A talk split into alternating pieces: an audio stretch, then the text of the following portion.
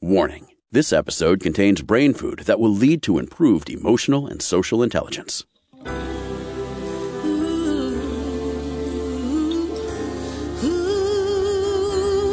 Give us one hour and we'll help you change the way you think about happiness. Harvesting Happiness with Lisa Cypers Kamen is fresh, optimistic, and purpose driven media that promotes well being from the inside out. Each week, Lisa spotlights diverse trendsetters and change agents who are the greatest contemporary thinkers and doers, devoting their lives to creating a better world in which to live. Your host, Lisa Cypers Kamen, is a widely recognized applied positive psychology expert, author, documentary filmmaker, and lecturer specializing in optimal lifestyle management. Let's get to it. Here's Lisa.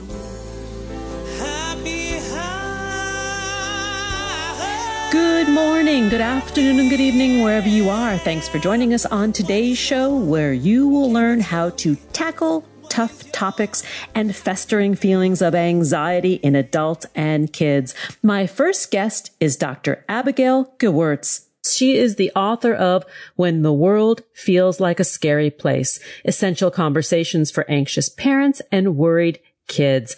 Dr. Gewirtz is a child psychologist and professor at the University of Minnesota's College of Education and Human Development. Her career has been devoted to developing and testing award-winning skills-based parenting programs to promote children's resilience. Dr. Gewirtz has consulted for and presented to the national and international organizations, including the U.S. Congress and UNICEF on parenting. And you are in the house, Abigail. Thanks for joining us.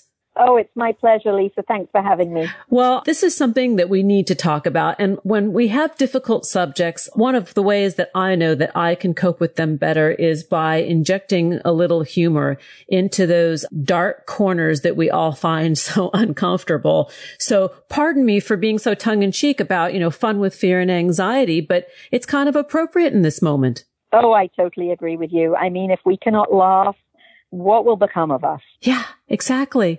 And, you know, people will ask me, Oh, how am I doing? Or I'll ask others how they're doing. And I'm like, look, you know what? I'm safe. I'm healthy and I'm humorous. So I'm okay. right. And I love seeing some of that. Uh, you know, it's not just all bad news then, right? No, well, that is the upside of the darkness, right? When we can find that little bit of light and silver lining. And you'll tell us more about that because I want to hear it from you. Like, how can we as parents help our kids and help even our colleagues as we return back to the workplace feel a little bit more secure when the world is feeling so darn scary right now? Right. So the world is a scary place and I've never have imagined quite when I started writing the book back in 2016 that things would be looking like this when the book was due to be released. I mean, who knew? My publishers uh, said, uh, you know, there's a lot of books we're not releasing right now, but we're going to bring your publication date up. Yeah. and I was, you know, so uh, I, I just, I couldn't believe it. So here's the thing, you know, uh, who said there is nothing to fear but fear itself? And fear is really so all encompassing. And right now, there are a lot of things to worry about. Yeah. And it's not just right now. I mean, over the last 10 years, we have seen increases in anxiety and in depression among our kids and in suicide. And it's not just here in the US. I was just looking at the English numbers. I'm originally from England. It's the same thing. Despite the fact that if you look as far as 30 years out, you know, so look back 30 years, and crime, for example, has actually been dropping. You know, notwithstanding increases in our country and horrendous school shootings, for example, but crime overall has been dropping. So how is it that we are so scared? And so what I began to do is look into what are the things that are making us feel scared. And that's really what the book is about. It's how do we tackle these issues that are making us feel scared? Because it's about our feelings. It's not necessarily about what is objectively happening. And I would never tell anyone not to be worried about, for example, the coronavirus. Right. It's a very real thing to be worried about. But when fear eats into our hearts and takes over our minds, we are going to find it very hard to be actively engaged and functioning. And when we're parents, you know, you talked about leaders. We're the leaders of our homes. And we want our homes to be safe for our kids and we want our kids to grow up feeling safe enough so that they can venture outside. And so we don't want them to grow up feeling like the world is a scary place. We want them to grow up feeling like the world is a place that they can feel they can navigate in as independent, compassionate, and engaged human beings. Yeah, I, I, agree with you. I have children who are young adults now, and I always speak with them about the world being a hospitable place. Like, yes, there are, there are hard things that go on out there in the world, but it is not such an angry, dark, mean place. It's actually quite hospitable if you navigate through it. Right. Exactly. I mean, I think it depends where you are. And so one of the things that I talk about in one chapter is social media. And so we, you know, 30 years ago when crime was greater, we never had social media. and all kinds of scary stuff can pop up on social media, just as one example. And so it depends where you're looking, you know, it depends whether you can unplug, it depends whether how you see the world, whether you're outside and you see the good things that are happening, or whether you're inside and you're only looking for the difficult stuff. And this is where the power does reside, right? As, as a parent, as a leader within the community or, or within the business world, if we really learn mastery over our own anxiety, right? To tackle that first, as you say in the book, when the world feels like a scary place, we're then better able to serve and support those we care about. That's right. You know, emotions are really important things. We have them, they come. We don't have a choice about whether or not to have them. But what we have a choice about is what to do with them. Yeah. We can let them take us over. We can let our emotions drive us into doing things sometimes that we later regret. You know, sort of that, that, that tweet or that, that Instagram post, uh, when we were so angry or we were so worried or we were so stressed, or we can take what we're feeling. We can take a moment. We can take a breath. We can realize what's happening to us when we hear or see something that upsets us or worries us or makes us angry. And by taking that space to figure out what we're feeling and what impact it has on our body, we, that gives us the space to make a choice about what we do. And then we can act intentionally. We can respond intentionally rather than reacting impulsively. Yeah. And what about the acknowledgement of our emotions and our feelings that many of us don't possess that kind of intelligence. And we get all a flutter when we start having these emotions and these feelings. We become dysregulated. We go off and say and do things that, you know, we ultimately regret. But those emotions and feelings are unimpeachable. They're not facts but they're unimpeachable. They're different than the facts. Right. And often we don't separate them from the facts, right? Or from what's going on. Yeah. You know, we merge them all together and that's why they drive us. I mean, our emotions are not us. They can drive us, but they don't have to. Learning to regulate our emotions actually is a really important thing that, that we should be teaching our children. And it's something that um, you know, people who are better able to regulate their emotions are able to um, act in the ways that they want to rather than the ways that they're driven to act. And so that's why I actually open the book by helping parents think through how these scary world events, whatever they are, affect them. And that, how something affects us is a function of, of course, who we are, what our base level of say anxiety is, the experiences we've been through, how we identify, all kinds of things. So I, I offer parents strategies for dealing with our own emotions. And also, I encourage parents to think about uh, their values. Uh, what is it that we want our children to remember us for and by? What are the powerful yeah. lessons that we want our children to take away? It's not something that we tend to do because I don't know about you. I mean, I have four kids, older now. My youngest are in their teens, but um, at the point at which I had four kids under the age of nine, it was just a, a stress for my husband and I to get through each day. Oh I mean, gosh. if you would have asked us, what's your parenting, right, right? What's I your parenting values? We would have laughed at you. Survival right? camp. Well, you know, Right, exactly, exactly. So I actually offer parents uh, a, a really fun, it's one of my favorite exercises to derive what their parenting values are. And, and just to think about those, because that's what you want to leave your kids with. And if we want to be intentional, we need to know what we value, um, and what we want to leave our, our kids with. And, and too often that, that's, that gets, uh, you know, that's not thought out just because we're busy being in, in parenting survival mode.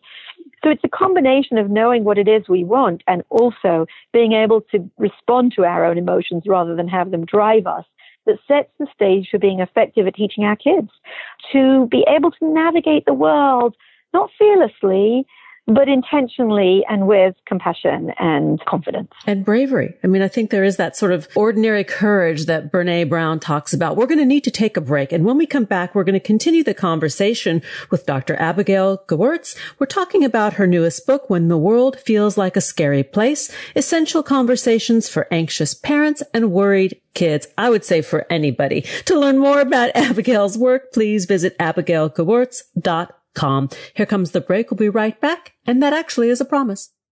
Hang on just a minute. Before we pause, I want to talk about habits. Human beings are habit machines. We do lots of behaviors on autopilot, and some of them aren't necessarily good or good for us. Thankfully, none of us is perfect, and all of us have some bad habits we'd like to change. Maybe it's less social media, less coffee or sugar, wanting more exercise, but without support, habit breaking and change management can feel daunting and impossible. And one of the best ways to create new healthy habits and embrace change is through the support of an accountability partner.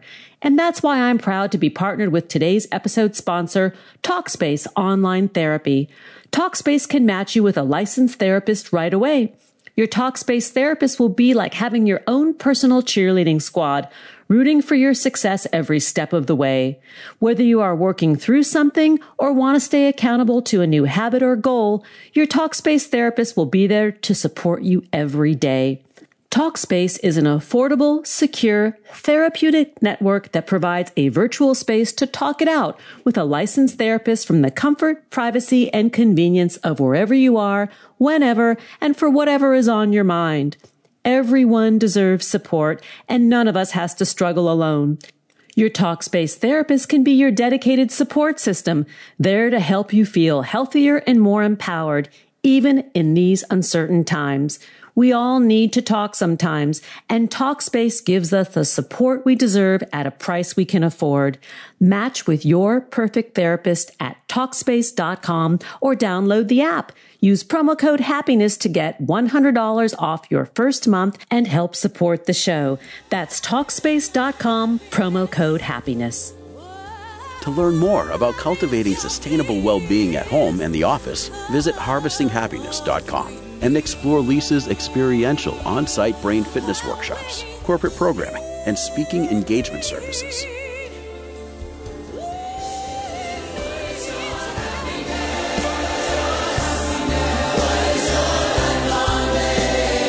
And we are back. Tackling tough topics and festering feelings of anxiety in adults and kids alike. Let's get back to the conversation with my guest today, Dr. Abigail Gewirtz. So Abigail, we're back talking about, you know, self mastery as parents and the legacy that we want to leave our kids in terms of their emotional lives and being able to regulate and manage. What are some tools that we can share with the audience about the elements of emotion coaching? So emotion coaching, Lisa, refers to the process by which we teach our children essential skills for navigating emotions. And, uh, you know, just like we don't have to get a license for parenting, even though I need to go and renew my dog license, we don't tend to learn about emotions in schools, although schools are doing a much better job now of social emotional learning because of the importance of emotions, and I, which I'll sort of talk about. So we all, all of us parents, can catch ourselves saying things to our children like, don't you worry, you have nothing to worry about. Or don't cry. Big boys don't cry. Um, and, and then we catch ourselves, ooh, exactly. Ooh. So what do those kinds of statements teach our children? Well, they teach our children basically, even though they often come from a well-intentioned place, they're teaching our children that that emotion I just had is to be ignored, to be dismissed, or worse still, it, it's, it's, a, it's to be punished and I should not deal with that. But what really amazing researchers like John Gottman and Nancy Eisenberg and others have taught us is that when we ignore, dismiss, or invalidate, or worse, punish our children's emotions, those emotions don't go away. They result in kids, they emerge in, in a riskier way. They result in kids being more at risk for uh, high levels of anxiety and depression. And so emotion coaching is a series of tools that teaches, that teach parents to teach their children how to effectively navigate emotional situations. And they start, of course, with us. You know, like we've talked about, being able to regulate our own emotions. If you're having a conversation with your child, you know, let's take an example. Your child comes into the house with a long face. Their brow is furrowed. Your 10 year old daughter, say, her brow is furrowed and she's looking down. And you want to say, you know, why the long face? Hey, hurry up, wash your hands, it's dinner. And you catch yourself and you say, honey, you, you're looking down and your brow is furrowed. I, I, I know that when I look like that, it's because I feel, I feel worried or sad. Uh, tell me what's going on. And she might say, you know, I just spoke to Maddie and her grandma's in the hospital with coronavirus. Well, that wasn't the conversation you thought you were going to have uh, right now. And so you say, huh, you take a breath and you say, you know what? Here, come sit down. I'm just going to grab a glass of water. And that's your mm, five second delay while you gather yeah. your thoughts. and you bring her a glass of water and you say, honey, wow, you know, you, first of all, thank you for telling me that. That's really important that you shared that with me. And then you give her an opportunity to tell you about the emotion. Wow, you, you are worried, I guess, and, and sad maybe. And what's going on in your body? Because I know that when I feel sad and worried, I get butterflies in my stomach and sometimes my heart beats fast. Do you feel things in your body? that you're giving her a chance to figure out where, A, to identify the feelings that she has when she heard from her friend about her friend's grandma, and B, to connect the feelings with the thoughts that she is no doubt having, the worried thoughts, for example. And then when she acknowledges the feelings, you have a chance to validate it, which is when you say, I would feel like that if it was me too. I think it's scary for anyone to hear that their good friend's grandma is sick and in the hospital. Or I remember when I was a child and I found out that my best friend's mom was really sick and in the hospital. And I was so worried for her and also for me. Tell me what's going on. What are you thinking? And you, this is where you gather information. And what your child is going to tell you might be what you think she's going to tell you, and it might be really different, right? So you imagine that your child is worried about her grandma. But when she says, you know, mom, um, I'm really worried about you getting the coronavirus because I know that you work at the store every day and you see people, lots of people coming in and out. And I'm really scared that you're going to get sick and maybe you'll even die. And that's another of these moments yeah. where we didn't think that that was what our kid was thinking and we need to just take a breath for a second. And so you might go up and grab that second glass of water. Um, or a cookie or something. or a cookie. Or what you might say is, this is really, this is big, these are big emotions. And so you know what? I think maybe you and I are going to take a deep breath together. And when we do our out breaths, we're going to take a deep breath in. And when we breathe out, you and I are both going to pretend that we're blowing up a big balloon and we're going to count to 10 under our breath and see if we can make our out breath last 10 breaths. And that's a way of calming ourselves. And so what you're doing is you're modeling the skills that you yourself are learning. You're modeling them for your child. What you're modeling for her is that she can she can reflect on the emotions and she can choose how to respond to them. And then you're going to have a conversation about the fears and the worries and that's going to give you and her an opportunity to sort of problem solve them. That's not, uh, you know, to figure out how grandma is going to be safe and never going to get the virus, but to figure out what you can figure out, which is how she can feel less worried right now.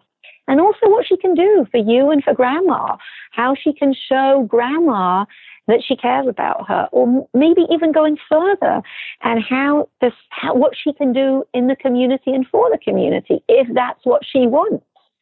But what we know is that one of the best antidotes for feeling anxious and helpless and disempowered is to be able to do something. Yeah.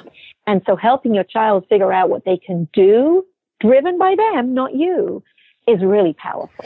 Well, it does give some sense of control back when things feel so out of control. I mean, what I love about what you just shared as the process is it really normalizes and validates what our kids are feeling, right? You know, giving them the dignity of their process. Exactly. And feelings are really important. Anxiety, for one, is a really powerful signal that we should pay attention to.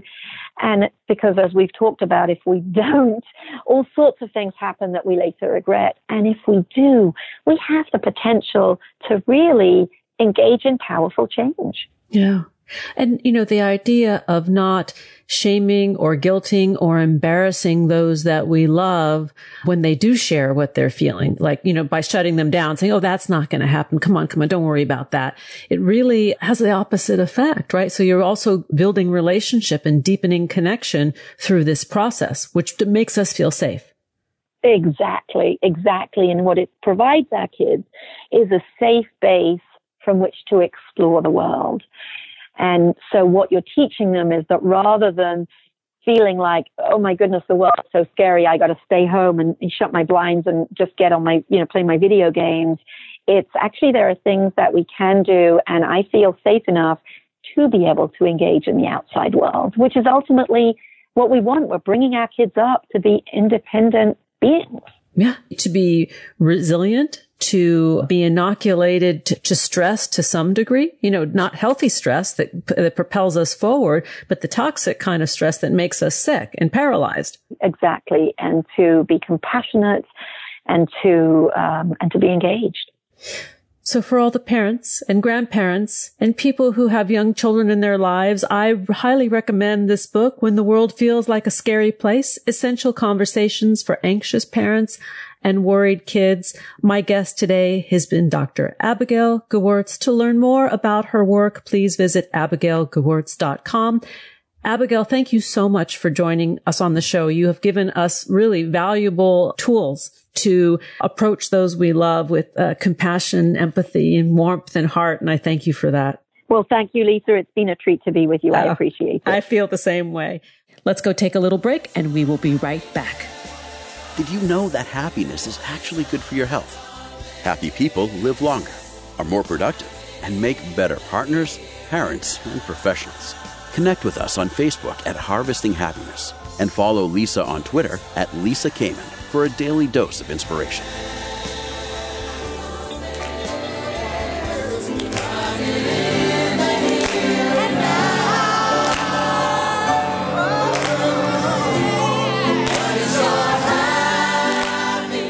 Welcome back. Today we are tackling tough topics and festering feelings of anxiety in both kids and adults. My next guest has been on the show before and I absolutely love this gal. She is good fun while dealing with serious topics. We are going to get down with some serious anxiety today. Welcome to Jordan Reid.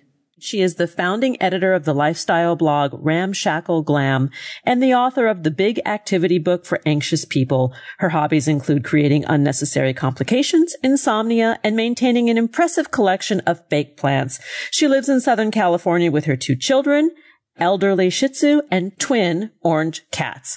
Jordan, before I bring you on, I want to just like make everybody aware that you are about to have a laughter break. We are going to take you away from reality and we are going to help you better manage your fears and recognize that you are not alone in this thing called life.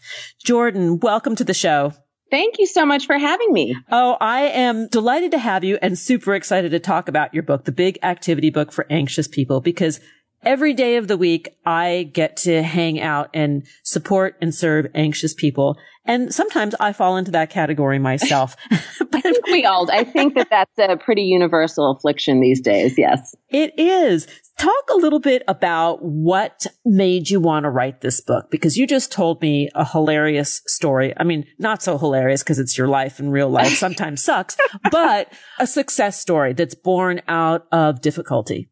Yeah, I mean, so, well, first of all, I definitely didn't have like a straightforward path to where I am today, but especially with regards to anxiety, I sort of grew up believing that, you know, anxiety was for other people and like you should deal with it. And my parents didn't really believe in therapy or medications or anything. And so I had this like crippling anxiety that I was like, oh, I should just, you know, I'll just deal with that and not, you know. And then it sort of reached this apex because, so I was an actress for years and then ended up getting fired from this huge show and exited the industry in like this ball of flames and ended up working for my mom at her law firm doing HR. Oy. It was, it was, yeah, it was, a, it was a high point. I would literally like crawl, literally crawl under the desk and like sob. Why? Why? Why? Like, how did I get here? How is this? you know, I was like 26 and very dramatic at the time, of course. And then I decided to start a blog during a time when that wasn't a job, like at all. Right. Uh, that was, was fluffy like, back in the day. Fluffy, yeah. I mean, trying to explain to people what I did, they're like, "Yes, oh, my daughter has a blog too, but what do you really do?" And I was like, "No, no, no, that's what I do." it was a learning curve for everybody. And you had to learn a slew of technology which also represents another anxious opportunity.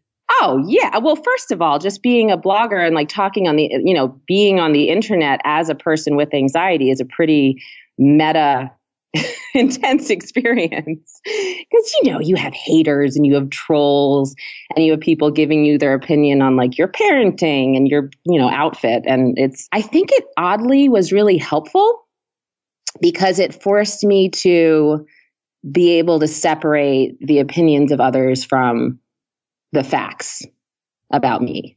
Yeah. It's, it's hard in the beginning. I mean, when my first book came out, it got, uh, oh, it got like trolled and people were posting like hundreds of one star reviews just to be mean. That's horrible. Right. Oh yeah. No, no, that happened with my very first book. And it was, I, it was a roller coaster. Like I was sitting there just watching like review after review come up and just like, I mean, I was a basket case, but that actually ended up being a kind of amazing learning experience. It just doesn't matter. Well, this is the thing, right? Isn't that the, the funny discovery about anxiety and learning to better manage anxiety and control the monkey mind? That when we have these kinds of experiences, it helps us build our resiliency and our own authenticity. Absolutely. And that's something, you know, I think about with my kids a lot because I see kids these days, kids these days, but they're, you know, I, I can't even imagine like they're all using these like crazy tech tools to bully each other online that we don't even know about because we're old.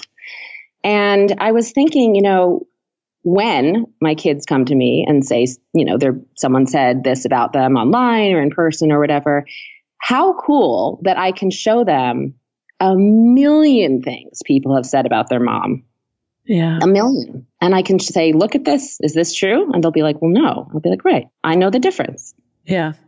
Well, don't believe everything you see, think, mm-hmm. hear, mm-hmm. you know, because it, mm-hmm. it, it's, it's oftentimes the perception of others and not our own truth. Talk about how you, Jordan, navigate your social media feeds without having an anxiety attack. Cause I um, want to know.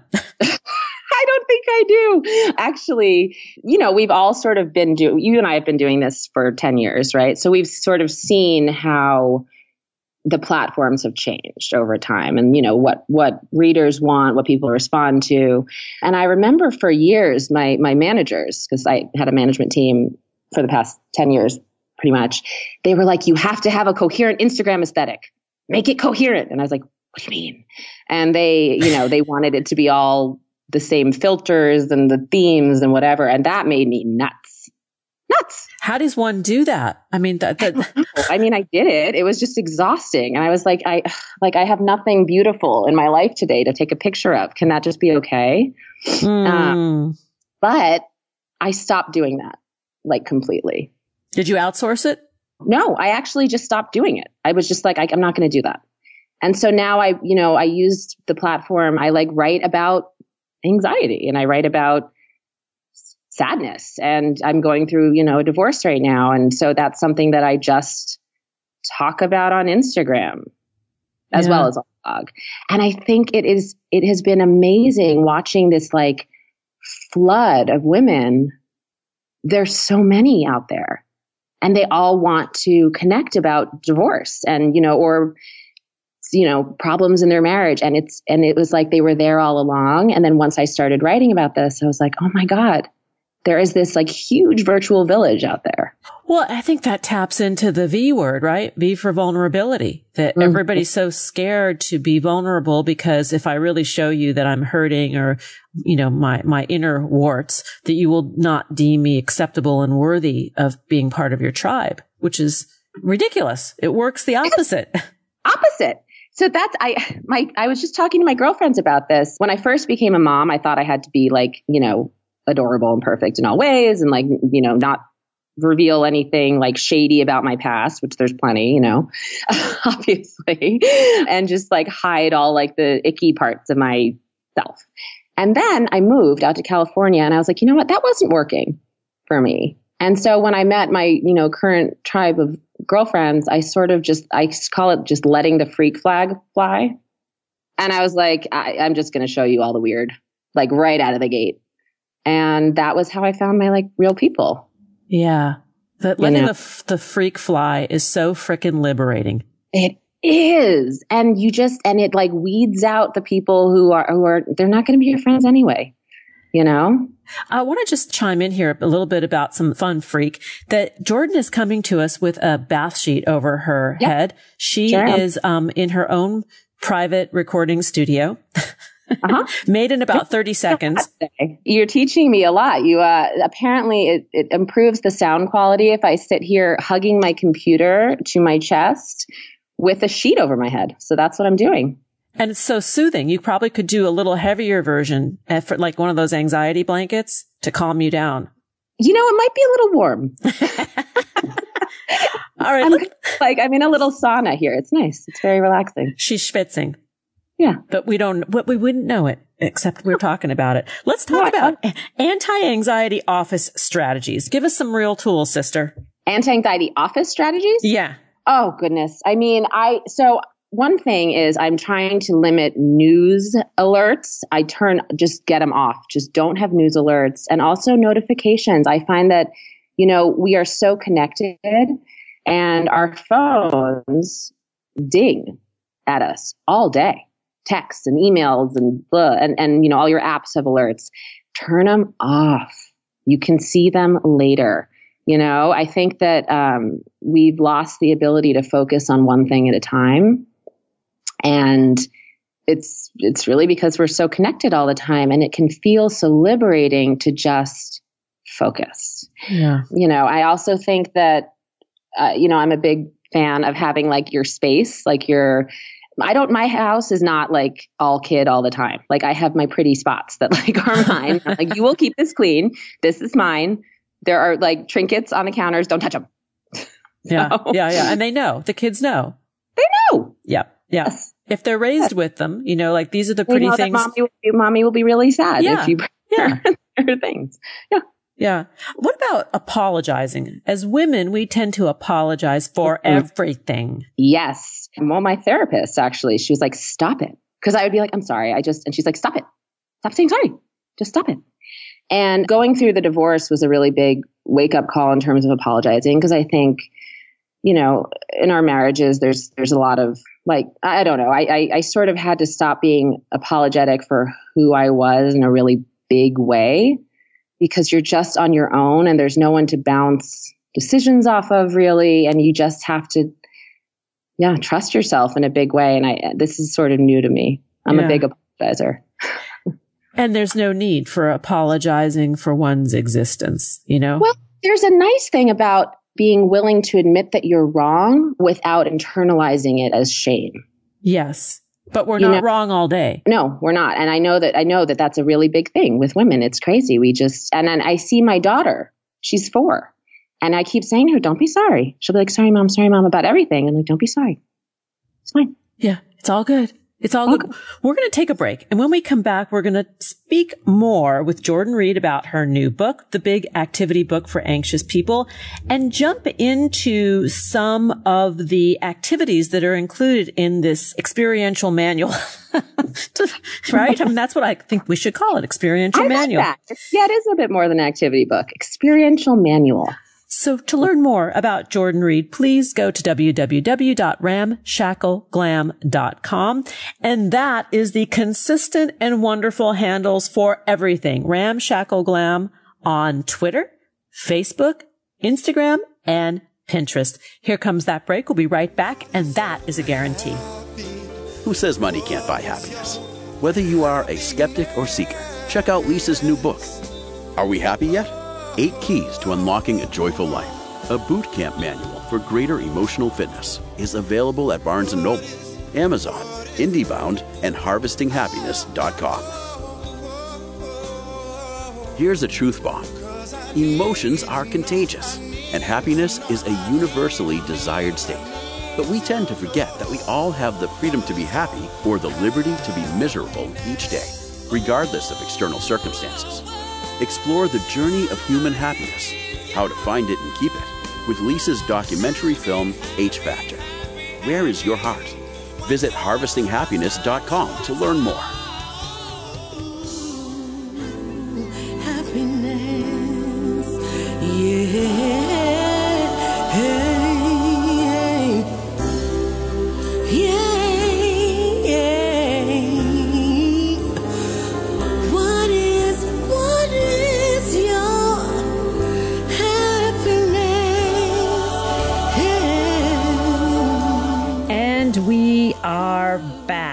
Talking with Jordan Reid about tackling tough topics and festering feelings of anxiety. Let's get back to that conversation. Let's get back to the conversation. You talked about a couple of the anti-anxiety office strategies, but I think they're really life strategies, which you mentioned turning off alerts on the phone, limiting yourself with the news. That news diet is a most excellent oh. thing. I can speak from personal experience with that one. There also are some medications you should try, but we're not going to get into it since neither one of us are dispensing physicians. So you'll have to read the book. That's not. Let's go on to some of these activities because in the book, there are fun facts about aging. Yay. Let's talk about Yay. them. Being old is so cool. I agree. Yes. I mean, first of all, parties are lame after nine anyway. And you can just be like, I'm old, I'm tired. My favorite thing is that people just like, you know, are proud of you for like functioning. it's like, oh, is your cholesterol fine? You're doing great. yeah expectations expectations are lower, you know? Yes. Well, I really like that. You get to wear big weird glasses. Everyone uh, thinks that's fine. Oh, the readers, the the the, the dork glasses. Oh my God. I actually, uh, a, a, gentleman I was dating would wear readers. And I was like, you're so old. I want to wear those. I want readers. They're, They're sexy. Well, his had lights on the sides oh God, those okay. they were pretty aggressive, but they were also, you know. Well, they could be useful underneath the tent, you know. Yes, I could be wearing them right now. Yes, yes, yes. Okay, more fun facts about aging. Oh, well, you can just sort of scream things on the street and everyone's like, well, she's just old. Mm-hmm. I don't know if I recommend that one, but you can. I think it's mostly the fact that you get to tap out of all the things that you thought you had to do when you were younger because you were like, oh my God, FOMO, you know? Yeah. And not like my only FOMO is of like not getting enough sleep. so. well, that's precious. Okay, if we're going to talk about medicine, let's talk about sleep because I'm just going to give a little shameless plug because I have a book coming out about sleep called Rested. But sleep is is medicine. Oh, yes. And having, you know, being someone who suffered from like crippling insomnia for 10 years, wow. It, things get bad when you don't sleep. Sleeping is everything. And when we say bad, we mean really bad. Oh, I was hallucinating. Yep. Yeah. I mean, you, you get your brain doesn't function. And that's why I finally, it's so interesting. It's like the things that finally force us to seek help is when we are trying to you know, be better parents. It's like not for us, it's for our kids, which is ridiculous. But I was noticing like I just wasn't sleeping and it was impacting my parenting because I was I just I couldn't make my brain work. And that's when I finally was like this this is ridiculous. This has to stop. Yeah. So yes, medicine, sleep is medicine. Let's talk about another intervention or activity that you have in the book, the big activity book for anxious people. You've got a color in the soothing grandma page. Yeah. Talk sure about do. that. Well, we, we know, we know that adult coloring is a thing and it does lower our blood pressure, our resting heart rate and mm-hmm. help us relieve anxiety.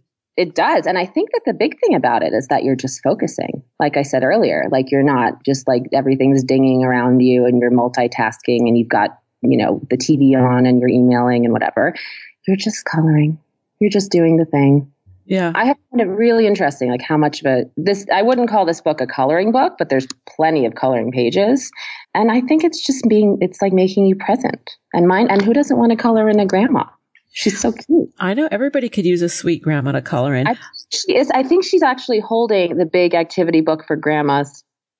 Oh, how cute. The, which I which I appreciate. My the illustrator and my co-author Erin Williams is like a complete genius. Well, I think you're both a pretty genius because I, I really like the step by step instructions on how to build an underground bunker. Like I find that particularly useful on a bad day. Where Do you, you know that that was the first page I wrote in this book? I, we were sitting there trying to like come up with like, okay, what are we going to do? And like, you know, writing out ideas. And I was like, I'm going to DIY how to make your own bunker. Yep. Sure am. Yep. And, and if you notice, the alternative is like just get under a blanket and listen to We Are the World, We Are the Children on repeat. well, what you're kind of doing now, you don't have the music queued up yet, but you're, you yes. know, you know, you're, you're halfway there. This, this is the, actually the funniest thing. I, I, this is up there and like the weirdest things I've done. Let's talk about um, the soothing facts about hand sanitizer because I do know hand sanitizer is a brilliant invention with multiple uses. Yeah, I mean, I just the fact that it exists makes it possible for me to go on a subway in New York City. I don't know how. I don't know how anyone does that. so do you I actually? I do like the wrist hook. Like I won't. I'm just super. You know, I'm one of those people, and I like won't touch things with my hands. But sometimes you have to. Uh-huh. And sanitizer is just a. It's just a beautiful thing, and it actually does kill. But you have to use it correctly, and most people don't.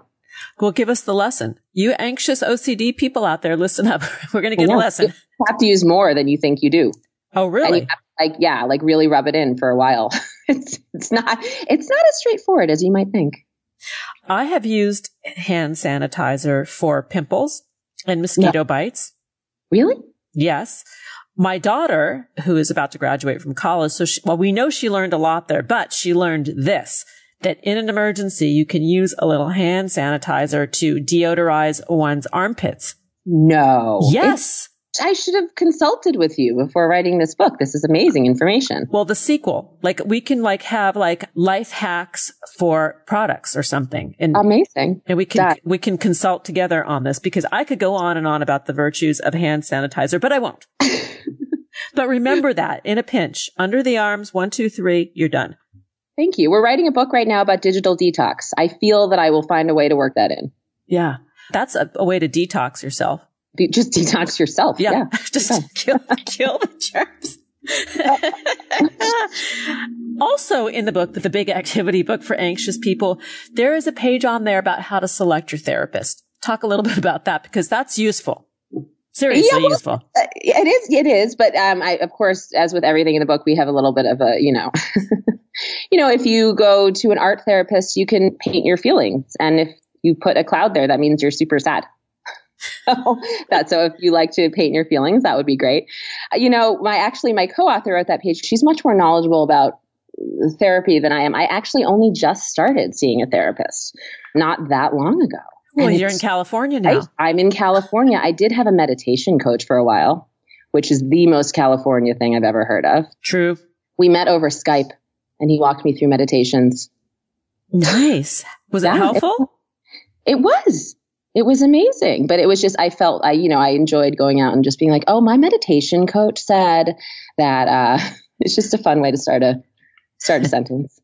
But you know, there's CBT and then there's Freudian analysis in which you'll obviously learn that everything is your parents' fault. And, and that's, you know, that's, that can be helpful. only if you can let it go. It's only, oh, yeah, well, it's only moderately interesting if you discover that and then you go, oh, damn. uh, it's like choose your adventure. Yes. Like, what do you want to find out about yourself? Let's talk about some Zen mantras for the anxiously inclined. Yes. Well, you know, everyone see, you know, what's not helpful are those little signs that say like breathe, right? Or like just relax. Uh-huh. Like, nobody wants to hear the words just relax. It's not helpful. And so we were like, oh, let's let's come up with someone like, you know, everyone's other broke people are cool. like, here's a list of people who don't have money and they're amazing. And, you know, if you would had a fire, you would like save your lasagna and maybe your roommate. These are comforting things to think about. Mm-hmm. You know? mm-hmm. I think, uh, yeah, I think that we need to break out of the, the cliches when it comes to our mantras. And have fun. I mean, what, what I really glean from all of this is when we poke fun at good fun, healthy fun at our own anxiety and, and our worry and our tireless rumination, we can begin to actually relax and realize, you know what, this is kind of funny and silly and we can redirect that attention to something more productive. That goes back to the vulnerability you were talking about. I mean, my, my best friend and I, we have our like, how broke are we check in in the morning. And we just call each other. I'm like, how broke are you today? And she's like, pretty broke. How broke are you? I'm like, eh. I can stay a B and it's fun. It's like it makes you feel like you know you're not alone, and it's I firmly believe that being able to laugh at your at yourself is the best medicine.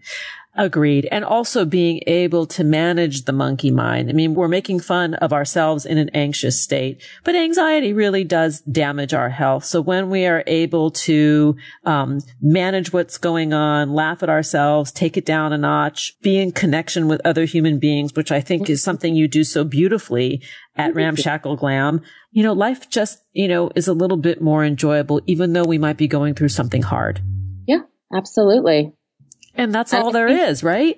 Well, anxious people, we say it in the intro to the book. It's like anxious people are the some of the funniest, most creative people on the planet, and we know that because we're two of them. Yeah. three and three, four, my kids run anxious. I run anxious. You know, I think most of us run anxious. You know, there are very few people out there who are like Dalai Lama Zen. Very few. I know. I don't, and I don't, honestly, I don't even trust those people. I'm like, something's up well, we know they're not having sex and that, that automatically like opts me out. Like not interested in attaining that status. Not in this lifetime. nah. You, my dear, have been such a delight. And this book, honestly, listeners, the big activity book for anxious people, good fun, useful, and you can brighten your own day and someone else's with it. My guest today has been Jordan Reid. She is the founding editor of the lifestyle blog Ramshackle Glam. She is the co-author along with her writing partner and illustrator, Erin Williams. To learn more about the book and the work, go to ramshackleglam.com on Twitter, Facebook, Instagram, and Pinterest. Those handles are also Ramshackle Glam. Jordan Reid, you come back and hang out with me anytime. Lisa, thank you. That was so fun. So You're fun. Delight. Oh, and listen, hand sanitizer in the under the armpits, guys. Yes. All right. Here comes the break. Thanks for joining us on Harvesting Happiness today. This is Lisa Cypers Kamen and my guests today, Dr. Abigail Gewirtz and Jordan Reid, wishing you kind thoughts, kinder words, and the kindest of actions. Until next time, remember, happiness is an inside job. Happiness is your inside job. Go out and rock your day. Stay safe, stay healthy, and stay joyful.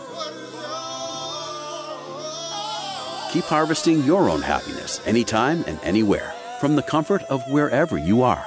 Subscribe, listen, and share hundreds of downloadable episodes via our free app or from our libraries at toginet.com, iTunes, Google Play, and other fine podcast platforms. To learn more about Lisa's global consulting services, please visit harvestinghappiness.com. Spread more joy by liking us on Facebook at Harvesting Happiness and following Lisa on Twitter at Lisa Kamen. Harvesting Happiness is produced in collaboration with TogiNet Radio, KBUU Radio Malibu.net, and is available on PRX, the Public Radio Exchange.